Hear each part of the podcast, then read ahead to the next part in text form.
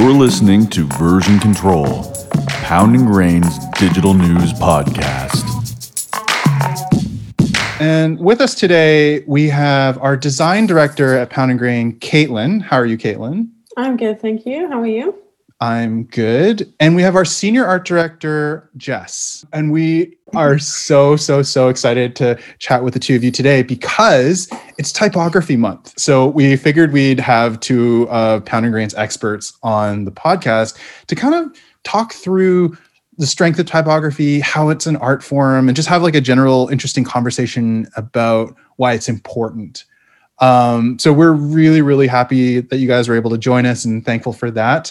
Um, and just kind of wanted to go start with a really easy one and and just like how did either of you learn about typography? Because that's the one thing um, this month that Kat and I are kind of going through. We're you know we're reading stuff and we're looking at different things, but we're just like, how do you learn what's good and not good typography? Um, Jess, why don't you kick us off? Yeah, I had a really traditional uh, upbringing with my typography uh, in school. We uh, actually started off by drawing out fonts by hand. Uh, each one, each main one, you know, we would do like Arial, Helvetica, Times New Roman, and then just doing that by hand, we were able to really pick up the differences with each font. We were able to learn um, sort of how they felt with that hands-on approach and then in school as well. They really they did a great job with pairing it with the history of the typography you know who who did it why they did it. That was a really big important thing you know why that font was needed and and how uh, that font can be used and how, how that typography can be used for uh, the designer and, and what situations are really great for it. So, Caitlin, what about you? Did you have a similar sort of traditional uh, designer typography upbringing as well? Uh, well, my mum actually is a graphic designer too. She now teaches. And so I've actually grown up with typography in my face since I was super, super young. We'd have prints on the walls that were just text. And it's like my friends wouldn't get what it was, but I was like always super excited about like the spacing and the kind of the shape and the forms of the letters. So it's been something that I've been kind of um, excited about, I guess, from a super young age. And then when I got into university, it was um, yeah, like a similar experience to Jess. Like you really kind of get into the nitty gritty of like, how do you make this? What are those really minute differences between different typefaces that give them each their unique personality? Um, I nerd out on it pretty hard. I have a bunch of typography books that are like literally about the spacing between particular letters and uh, grammar and things like that. So I really like getting into all of that um, minute detail with it. But um, yeah, they've been, definitely been a big part of my life. And I nerd out on it hugely and uh, love that I'm now in a profession where I get to play around with it all day, every day. So you kind of touched on something really interesting there and just kind of like nerding out on like spacing and size and shape and stuff like that. But uh, Caitlin, like in your opinion, like like what makes a, a good typeface? It really is just a a feeling. I think the way that the symmetry and the balance and the the forms, whether it be like the actual dark shape of the type or the letter itself, or even the negative space around it, it all kind of comes together in a way to create create a feeling and create an emotion. And I think so often I'll see something and I'll kind of gut react to it like instantly without I guess I've looked looked at fonts and typefaces enough to kind of know what is good and what isn't in terms of that structure and the the spacing being correct and things like that so that it really just becomes about that shape and that personality that's added to it through tiny little flares or ligatures or anything like that that really makes it sing and makes it stand out from something different. Because i find people who aren't designers, I think, might look at type and think, I don't understand what's the difference. I know my fiance is definitely like that. But um, it's like when you understand those little nuances and the little differences and how a tiny little serif can make such a difference, it's really interesting to um, see how each of them grow and into their own personality that has yeah like i say like its own own emotion and feeling that comes from from writing with it. Jess, Caitlin mentioned something really interesting there about, you know, sometimes it's just about that gut feeling. Um, for somebody like yourself and who's been you know working in design and art direction for quite a long time like when you're exploring um, trying to find a really good typeface for a client or a brand like what how do you follow your gut in those situations i would say it kind of comes down to some basics. We do tend to have a couple little secret tools in our arsenal that can stretch a typeface and make it work in one way or another. The main kind of foundations that we look at when it comes to the anatomy of a typeface is usually first and foremost legibility. And when I say we have some tools in our arsenal there that we can address that, there are some things that we can do to really pump up the legibility of a font. You know, sometimes it's uh, increasing the leading or, or you know, the space around each letter, or you know, increasing the size, or um, making it a little bit of a darker color if it's on a really light background. So there are some things in that realm that we can play with. So accessibility is first, but we do have some wiggle room there. And I do think that it comes down to what Caitlin said ultimately, which was the gut of the font. Like, how does it make you feel? And how does that support the message and brand of our clients? So, you know, if we're if we have a very, very serious client, a very professional client, you know, maybe you want to go with something a little bit more traditional. And and when I say traditional, I mean there is there is a lot of history within each font. You have to keep in mind that design is a lot about the visual communication over a long period of time. So, you know, 100 years ago when this typography or this this typeface was popular, how did that contribute to the public's feeling of that typeface? You know, in in Caitlin, you might remember this better than, but I think it was like the 60s when Helvetica became quite um, prominent, prominently used, and that became part of the visual kind of language that the public was interacting with. What does that mean for the average viewer, and how does that feeling kind of vibe into the feeling that you want your our, our brands to come across. So like i said in that ex, in in that initial example of if say we have a very professional very serious client you know maybe we do go with something a little bit more traditional like a you know a serif like a times new roman or something like that.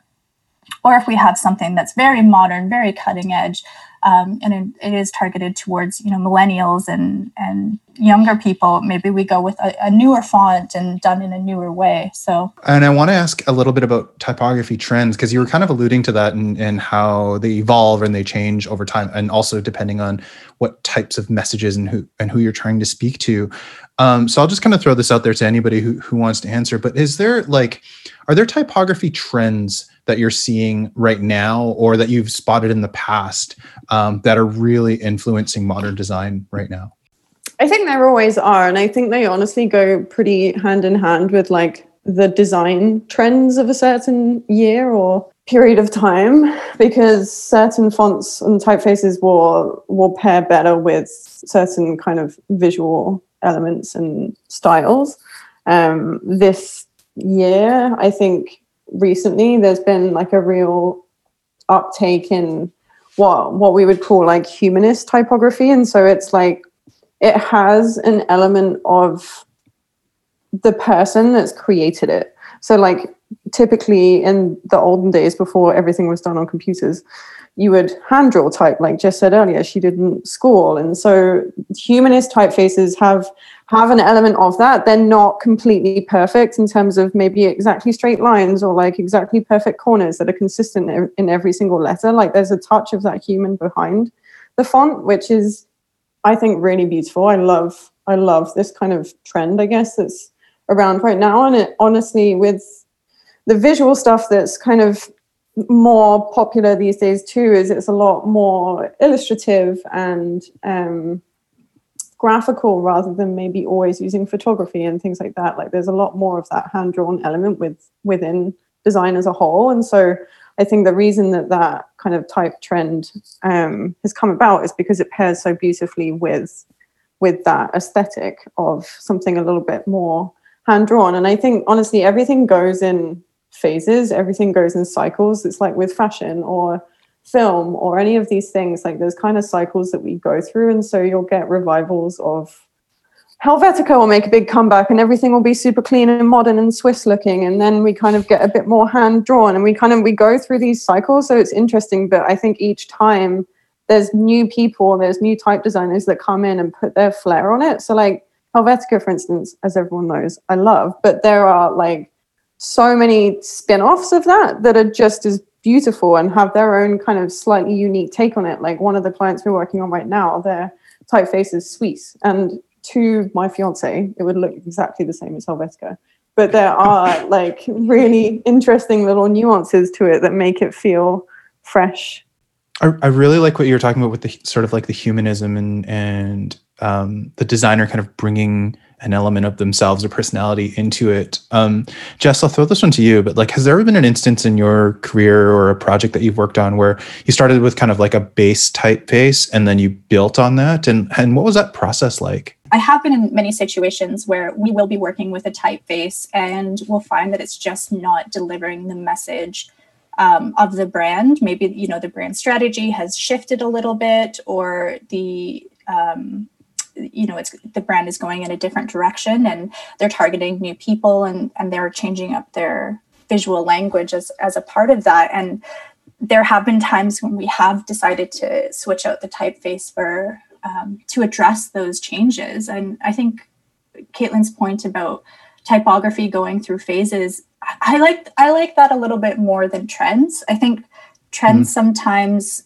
give the I, I think it devalues the typeface decisions, but I, I think agree. what we need to keep in mind is that we're not really as designers we're not necessarily making typeface decisions based off of um, uh, you know not uh, we're, we're making typeface decisions for for a certain reason and if we do choose a trendy font, quote unquote, you can't see my air quotes, but trendy font, we're making that decision because it is part of the visual, like the collective visual language that a cer- certain target market is responding to at that time.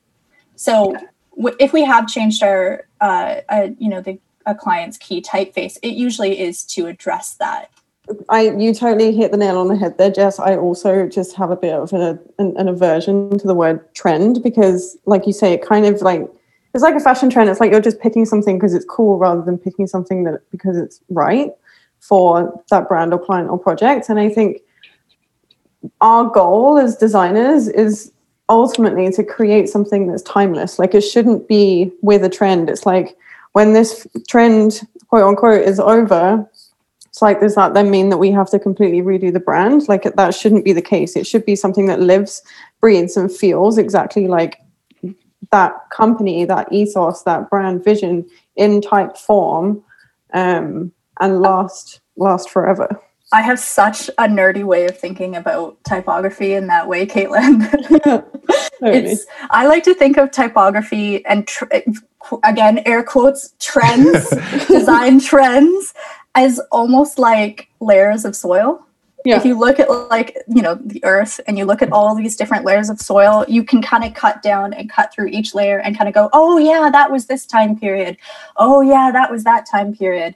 And even though that time period has passed, you can kind of cut down and get deeper and look at what current trends are being built off of those previous trends and go like yeah no that is still relevant like caitlin's point about this this humanistic uh, typeface it's that whole feeling and it's being revived and that mm-hmm. initial feeling that applied back then still applies now you know it's it's going back to, like the word humanist it's going back to a focused on the person on mm-hmm. the feelings that they and, and really romanticizing it yeah, and I think that's happening in a lot of things too, right? Because it's that love, I think, now because everything is so digital and everything is so on a device that there's a lot of things. That's the how Instagram started, right? It was so you could add a photo filter to make it look like an old vintage photo rather than something that was shot on a phone. It's like there's this revival of wanting to get back to the roots of where things started, where they came from, to have that touch of the old, have that touch of the craft,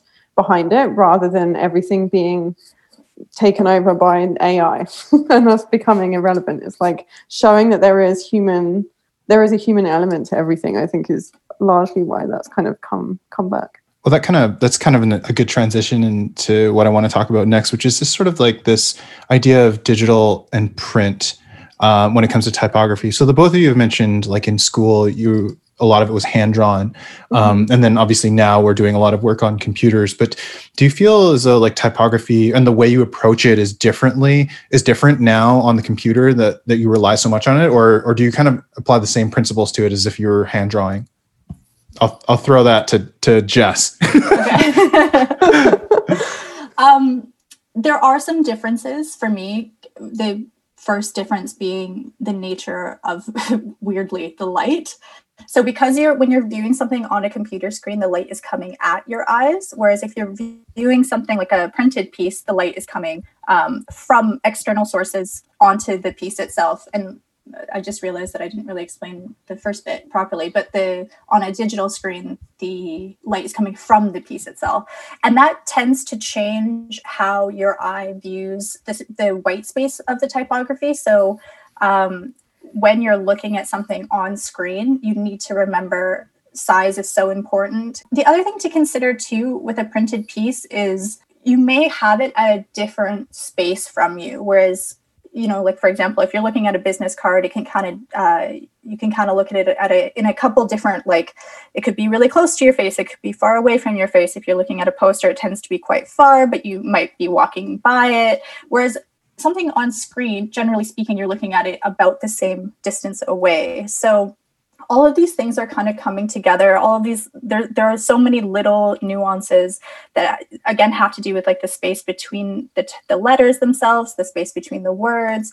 And you have to really keep in mind keep that in mind when you're um, designing for digital versus a printed piece. You know for example like if you're if you're um, doing something on the web i think i think the kind of go-to now is like 16 pixels is sort of or 16 points is sort of the smallest that you want to see something on the web mm-hmm. whereas um, if you're printing something you, you can get away with something um, a little bit smaller when because depending on what it is of course but what about you, Caitlin, in, in terms of the, the the shift or how how you approach things from a digital or a traditional perspective?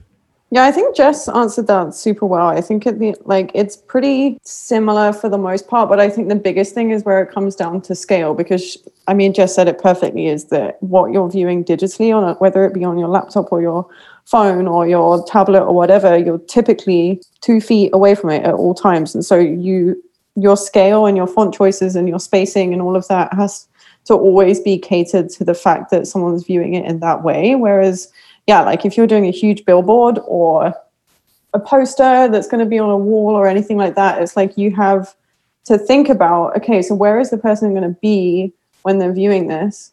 Um, and how can I ensure that they're going to still be able to read everything, but in a completely different setting? So I think that's kind of the main difference. Accessibility is just super, super key for for um, digital obviously. And i mean it's just as it is just as uh, important for print too. It's like everything should be accessible whatever platform it's in. I just think there's a lot more control and kind of nuances within the digital space for that. The biggest my biggest pet peeve print is designing for uh, a billboard on the edge of a highway. Oh i know. Because if someone's going 20 kilometers per hour versus 120 kilometers per hour. Can they read that? totally. It's like how many words can they read and how big can I put them? Basically, how much can I shrink the logo without the client telling me to make it bigger to allow enough space for people to be able to read this from like half a kilometer away? yeah. That definitely brings up a like an, another topic, which is accessibility. Um, so I know Jess, you kind of brought this up like very early on in the conversation, in that that is definitely one of the things that goes into the decision making process. Um, for noobs like myself, like what is accessibility when it comes to typography? Simple. It's it's can you read it? And that's it. Can you read it? I, I, I do recall us having like a brief conversation about your feelings on Comic Sans, though. Yes, yes. So, so I think that when I am being a bit of a smartass, and can you read go it? for it. I do really mean it. Like if you um, are dyslexic can you read it? If you um, are visually impaired, can you still read it? It? Are there situations, you know, like Braille, like that's that's a type that you know Braille as a typeface is absolutely fascinating, and you have to really be able to consider all typography from an accessibility standpoint because if you can't read it, what's the point? and then that opens up a whole can of worms about like wingdings and and whatnot. But we'll I'll ignore that for now. we should do a whole episode on wingdings. we totally should. I would totally be into it. I think it's interesting though because it is about that, and there are typefaces like Comic Sans, which Jess and I have different opinions on. But I like I get that the whole reason that was designed was that it is super legible for people who are dyslexic. But regardless of that, like the most accessible typeface, another thing that comes into it is color. So like there's an amazing plugin that we use in um, our design programs where you can see, and I always do it because I find it so fascinating, but you can see all of the different types of color blindness you can view your design in their eyes so that you can under, you can ensure that whatever type you're using in whichever color combo that it's then still legible. Because it blows my mind that you can have like red text on a black background and someone will see it as green which is fascinating. Like i it makes my brain hurt trying to work out how that people even know what that all those different things look like but it's like that's another level that come comes into that too when designing um, anything for print and for digital is is one the typeface can you read it? But also can you can you see it on that uh, with those color choices? Well i mean let's let's have the conversation then about comic sans because i feel like there's like it's going to be a good one. Um I know that like it kind of gets a lot of flack and and that you know it's it it feels a little childish and you know it's what my mom uses in her emails to me and it it for that reason alone I'm I'm I'm like what's going on here? Um, but how do you guys I mean we'll start with Caitlin and then um, we'll move it over to Jess but like Caitlin you mentioned before that it's not maybe your favorite font and or your favorite typeface can you explain why? It's just like it's probably it's one of those typefaces, it's like one of the first typefaces people ever see. It's like when you're in school and you're first using a computer when you're like five and you have like 20 different fonts to choose from. It's just the one that everyone's like, ooh, look at this one. And it's like you've just seen it so much that it's just been so incredibly, incredibly overused. I think it is very incredibly smart in how it's designed, is that typically how you would build out an alphabet of letters is that like a B would be an upside down P and like all of those things. And so there's these consistent shapes and forms throughout that entire alphabet that makes it easy to to read, but it's not easy to read to someone who has dyslexia, which is why it was designed because every single letter has its own u- unique little forms that makes each letter unique and di- like distinguishable um, from each other. And so I think it is super, super smart. But there are also like tons of new fonts now that are done in that same way that are a lot better. I've said it before every font has a personality, and it just has a personality of that five year old kid that's using a computer for the first time, in my mind. And I would go so far as to say what isn't frustrating about it is its overuse because you know Helvetica is used a lot as well but it's it's use in situations where it shouldn't be. We want to make sure that all of the design choices that we make are coming together and really supporting the message that we're trying to deliver. We'll bring, you know, colors in, shapes in, typography in, the correct language, the correct tone. All of these things should accumulate into the exact right overall message that you want to deliver to somebody. Now, the problem with Comic Sans is that it's original purpose being you know like a comic book the the handwriting from a, a comic book. Yeah. People aren't using it in that situation. You know like you said you're you're saying your mom email you with it in yeah. in seeing it on in purple. sorry in purple. Yeah. Always seeing, in purple. Always, yeah. Or you're seeing banks use it on their walls because someone had to quickly put up something like out of order the washroom's out of order. And you know, you would never expect a bank to be using something so lighthearted. and that's really where it is quite painful for a designer because it's just sending such a, the, the incorrect message um, to the viewer. But can you stand up for, for Comic Sans, Jess, a little bit?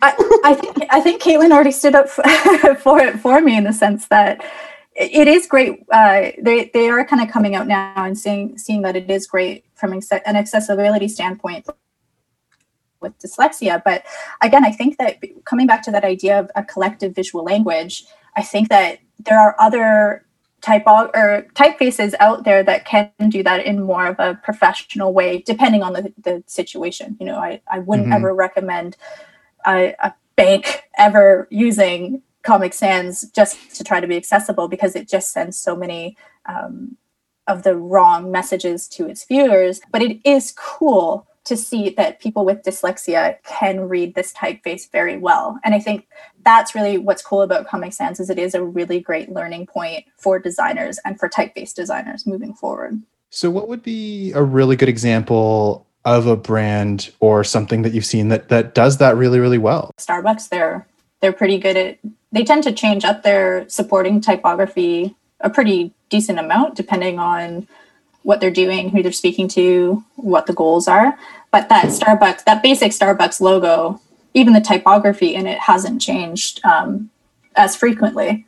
And I think that's when you are choosing a, the same typeface that you have in your logo, I think you run into a problem where your logo no longer becomes differentiated from the rest of the items on um, whatever design piece you're showing.